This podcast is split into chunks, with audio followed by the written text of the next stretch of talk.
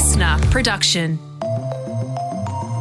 Hello, welcome to the briefing. It's Tuesday, August 10. I'm Tom Tilley, joined by Annika Smethurst. Hey, Annika. Hey, Tom. And on today's briefing, the Terminator, Ariarne Arnie Titmus. She speaks to us from Howard Springs, where she's in hotel quarantine, and tells us where she's keeping those precious four medals she won. They are tucked away in one of my suitcases under the desk. I um, pulled them out a couple of times last night. I was on my best friend set up like a Zoom dinner party with seven of my best friends, and they wanted to see um, one of the medals. I pulled one of them out last night, and then I tucked it back away again. Uh, it's such a great conversation. It's just bizarre to think of her in hotel quarantine instead of being brought home with a ticker tape parade. It's a great conversation. She's really impressive the way she talks about her sport, let alone the way she performs. So that's Ariarne Titmus in depth talking about her two gold medal swims in Tokyo in the second half of today's briefing. A code red for humanity. An increase in catastrophic weather events is closer than ever because global warming is proceeding faster than expected. That's according to the UN's Intergovernmental Panel on Climate Change, which released its latest report overnight. They come out every seven years.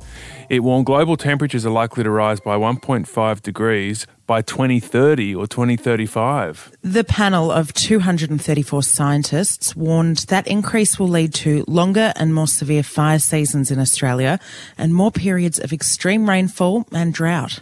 IPCC Vice Chair and ANU Professor Mark Howden told the ABC the world can ensure temperatures don't rise by 1.5 degrees if significant actions to reduce carbon emissions are taken. In the very low scenarios, even though we may go over 1.5 degrees, uh, we can then come back down below 1.5. World leaders had previously agreed to keep global warming below that 1.5 degree level at the last Paris Climate Change Summit in 2015. So this report, Annika, I imagine will uh, keep the heat, uh, pardon the pun, on world leaders as they head into Glasgow later in the year. Yeah, Australia has indicated it might take new long-term emissions reductions target to that conference in November, which is being held by the UN. Of course, Morrison has his own domestic issues to weigh up, though, doesn't he? Because we know mm. not everybody in his party room uh, would support that sort of net zero carbon emissions by 2050, which is what a lot of countries are doing, more than 80 countries are doing now. So that'll be the pressure from the global community. It'll be about trying to balance that with the people he sits in the room with. Yeah, so he sits in the room with the Nationals, and when Barnaby Joyce took over the leadership again recently, he basically said, Scott Morrison needs to show me a plan on how we would do this and what the cost would be. So, is it your understanding that Morrison is working on such a plan? It was a little bit of a walk away from what Barnaby initially promised. The Nationals are split on this. It's not that all of them don't want to do it. Uh, that's what a lot of the leadership contest was over. There's also a few Libs that aren't exactly happy with this. A lot of them live in more northern states, and it really does divide the party room as it has for years. Both Labor and the Liberal Party have seen leader after leader roll over this. Look, it's my understanding that he wants to do something, Scott Morrison, and in many ways, he's probably got the party further than the previous two prime ministers in this space. But it really is a balancing act, and going into an election, I think it'll be probably his biggest challenge so far. And more regional areas in New South Wales have gone into COVID lockdown as rules are lifted for regional Victorians. Four local government areas in the northeast of New South Wales, including Byron Bay, went under Sydney level restrictions last night, and similar measures were brought in for Tamworth in the central north. As a precaution, uh, the health experts have recommended that we lock down Tamworth for one week. That's Gladys Berejiklian there. Those lockdowns came as restrictions were eased in regional Victoria overnight, but residents residents there will still have to wear masks and can't travel to Melbourne. And Australians will have access to a third COVID vaccine after Moderna was approved yesterday. Essentially, the Moderna vaccine is a very similar vaccine to the Pfizer vaccine. Essentially, it's nice to have another vaccine in the army alongside the AstraZeneca vaccine and Pfizer vaccine. Australian Medical Association doctor Chris Moy speaking to the ABC there. Moderna was given approval for adults by the Therapeutic Goods Administration on Monday afternoon and Australia has already locked in a deal to receive 25 million doses of the drug. Yeah, they're due to start coming next month, so that is good news. In making the announcement, Professor John Skerritt from the Therapeutic Goods Administration said Moderna had very impressive results. It's proving to be 93% efficacious against any infection, 98% against severe disease, and 100% against death. And that's really exciting. As you said there, Tom, 10 million doses before the end of this year.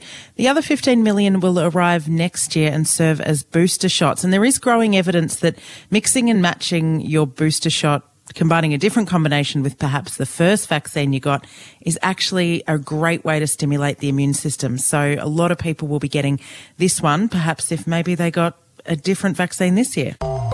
And a court trial of R. Kelly has started in New York. The 54 year old is facing charges of racketeering, sexual exploitation of a child, kidnapping, bribery, and forced labour spanning from 1994 to 2018. Kelly was in court on Monday, New York time, as jury selection began. He's been in prison since his arrest in July 2019. So first they'll select the jury and then opening statements are due to commence on August 18, which is next week. In just a moment, Ariarne Titmus.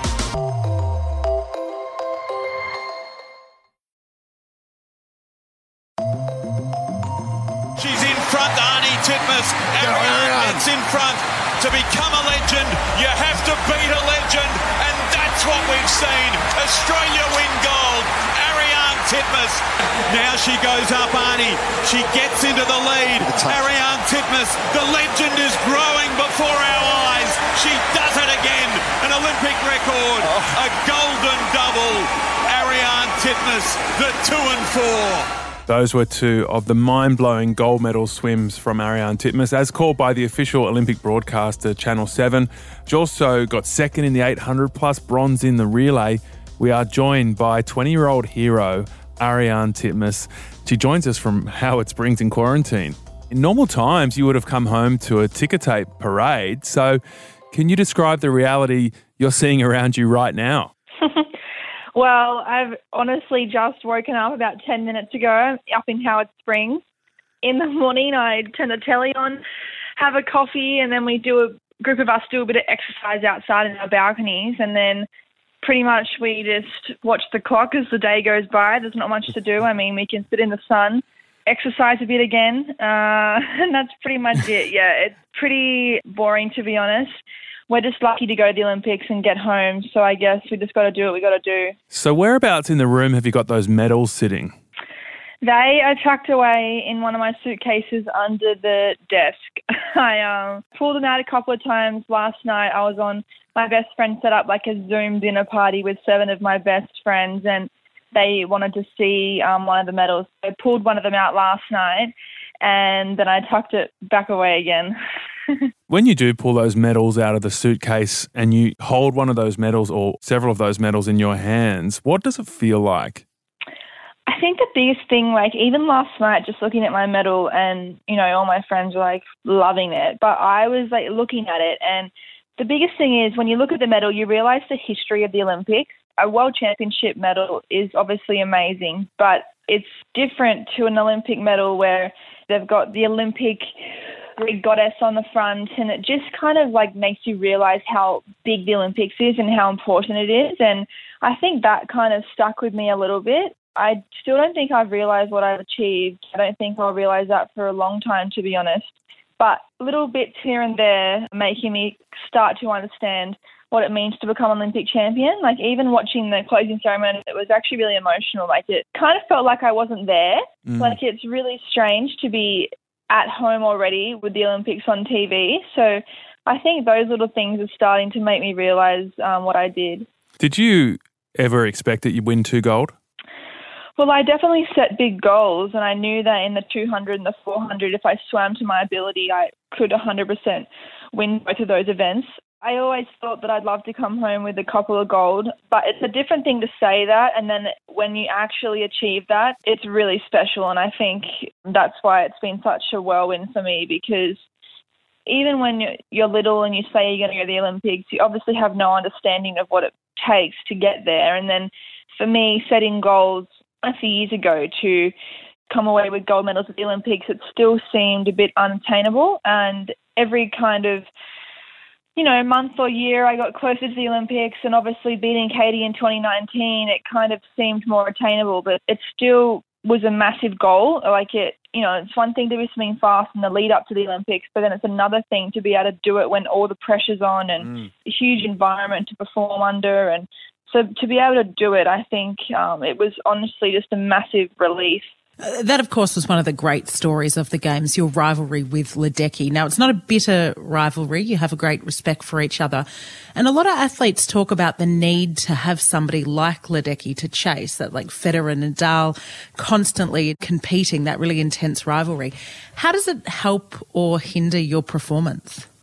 Firstly, the standard that Katie set for middle distance swimming around the world is amazing. I think that she set her world record in the 400 freestyle at the Rio Olympics. I was nowhere near 356, and you know I saw what she was doing and didn't think that I'd ever get near her. But I think the standard she set meant that I worked probably harder than I thought I could to try and chase her. I think if she wasn't swimming under four minutes, I don't think I would be swimming under four minutes because it wouldn't be like I'd be chasing something as tough. Mm the standard that she set has lifted middle distance swimming around the world. And this Olympics, a lot of girls swam very fast over the distances that I compete in. So I think that that's all because of her doing. And then I think hopefully with me now being in the battle with her, both of us can lift the standard. And I wouldn't be surprised if someone else over the next couple of years cracks that four minute barrier and they're kind of in the mix as well. That's you and Katie Ledecky in the pool. What about outside of the pool? Because I kind of teared up when I saw you guys doing an interview together. The way you just stood next to each other, and there was this kind of like you were really comfortable in each other's presence, but also really respectful. And it really looked like a special interpersonal connection you guys have. When we're in the pool, we are tough competitors. We race hard. I put the blinders on, and she's just another competitor that I'm swimming against in the race. But then when that's all done, I, you know, really respect her as a person and I'm sure she does of me. And, you know, we have great chat. She's good company, a lovely person. And, you know, I just think of her very much like myself. She just has a love for the sport and has worked incredibly hard to get to where she is. And I think that's why we have respect for each other because we understand what it takes mm. to get to this level. I know what I've gone through to get to this. And, close to 10 years now, she's been on top of her game at this level. I think that that's just unbelievable. So I think that's why we pretty much have the respect for each other. When you say what you've been through to get to this, there is a huge personal cost and we all mere mortals come out and celebrate you every four years, but we have no idea what goes on between those times. Your family moved from Tassie to Queensland so you could train. You're a 20 year old. You probably don't get time for the things other 20 year olds get time for. So, can you tell us about that personal cost? Yeah, I mean, it's really tough. I've always said to myself, though, that becoming a professional athlete has been a choice of mine, and it's the choices that I make to be an athlete that I live by. I feel like I don't make any sacrifices. A lot of 20 year olds are probably out there having fun, studying, working, partying, and obviously I can't really do all those things, but I can do that for the rest of my life. I'm at the pool, not just swimming, but doing gym, spin, core, other things for between 40 and 45 hours a week. And it is a job. I've had to put my studying on hold. I'll go back to it next year, but I put it on hold for the Olympics so I could absolutely prioritize training. So pretty much my life has just been solely about swimming. So I'm looking forward to in the next couple of months kind of relaxing a little bit and giving myself a mental break as well because it's a very mundane schedule as well. It's the same thing every mm. single day, and there's really no time to relax. Like I've got to be on at every training session, so yeah, it's very grueling. Now, Ariarne, this must be one of the longest times you haven't actually had access to a pool. Can you tell us how that is, not being able to swim every day, and especially how unusual that is? When I started swimming when I was seven, um, since then I haven't had a break out of the water longer than two weeks. Even in COVID last year when we got locked down, the pool shut. I was lucky enough to be offered a backyard pool after two weeks, and I trained in that. So it is weird not to be swimming now, but I've always planned to have a big break after the Olympics. So this is just the beginning of my break. So it's kind of nice not have to worry about swimming and having wet hair all the time. It's the little things that really just make a big difference. I've been interested to read that Gina Rinehart has been financially supporting a lot of athletes with a sort of a basic living wage. Were you getting support from her as well, and how helpful was that? Mrs. Rinehart's been helping the swimmers out for a number of years now. I think since I made my first Australian team, I can remember that she has been funding us. So she has like a Georgina Hope support scheme. Pretty much based on your world rankings, you get quarterly payments from her. So the higher you're ranked in the world, the more funds you get. I think that it provides that base salary to be able to live as an athlete and fund those basic necessities we need to buy food and living expenses. So without Mrs. Rinehart, I think it would have been really tough on a lot of people. And your coach is almost as famous as you after his celebrations went global. Can you tell us what's so special about Dean and also the importance of that relationship with a good coach? I'm sure everyone saw Dean's celebration, and um, everyone that knows Dean personally probably knew that if I was to touch the wall first, that would be expected. Um, he's a very passionate person, and he loves his job, and he puts more into his job as a coach than anyone I know. I think that's why he gets us to perform because he's so passionate about what he does. And I think the reason why we work so well as a partnership is because we have complete trust in each other. I trust what he provides me as a program is going to make me perform to the best of my ability, and he trusts that I'll execute it as well as I can. And when you're looking to perform as an athlete, having a great relationship with your coach is really important. I mean, I think it's really important that you make sure that you find someone that you really gel with and you feel like you can work with and have a great friendship outside of the pool as well. I think that's really important too. We we talk about a lot of things other than swimming. We have good banter, we have a laugh, and I think mm. that really keeps the relationship as an athlete and coach going as well.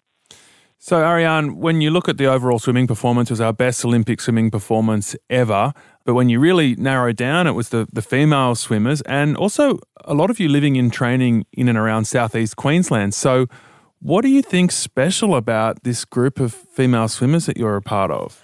Well, I think that in our country we've had this unbelievable depth in sprint freestyle for a long time. So I think because of that, people are just trying to crack onto the team to be on that relay team. And pretty much if you're on that 4x100 relay team, you're almost pretty much, if you perform on the day, certain of a gold medal at the Olympics. So I think that's why people have been striving to crack onto that team. And then in the 200 freestyle, we had this unbelievable depth in the country as well. And the same thing, girls are just wanting to get onto that relay team to try and be on that podium at the Olympics. I think that at our Olympic trials, the top seven girls would have been the same speed as it took to make the Olympic final this year at the Tokyo wow. Games. So we have this, yeah, unbelievable depth in the country, and I think that's just pushing girls to keep swimming faster and faster because the standard we're at.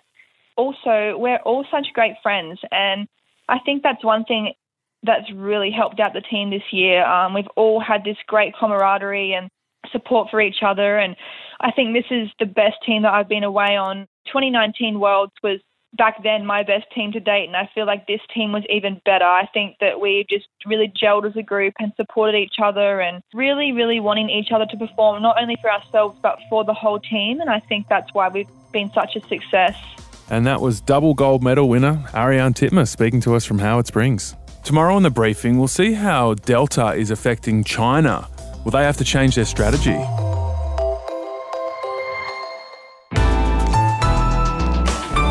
Listener.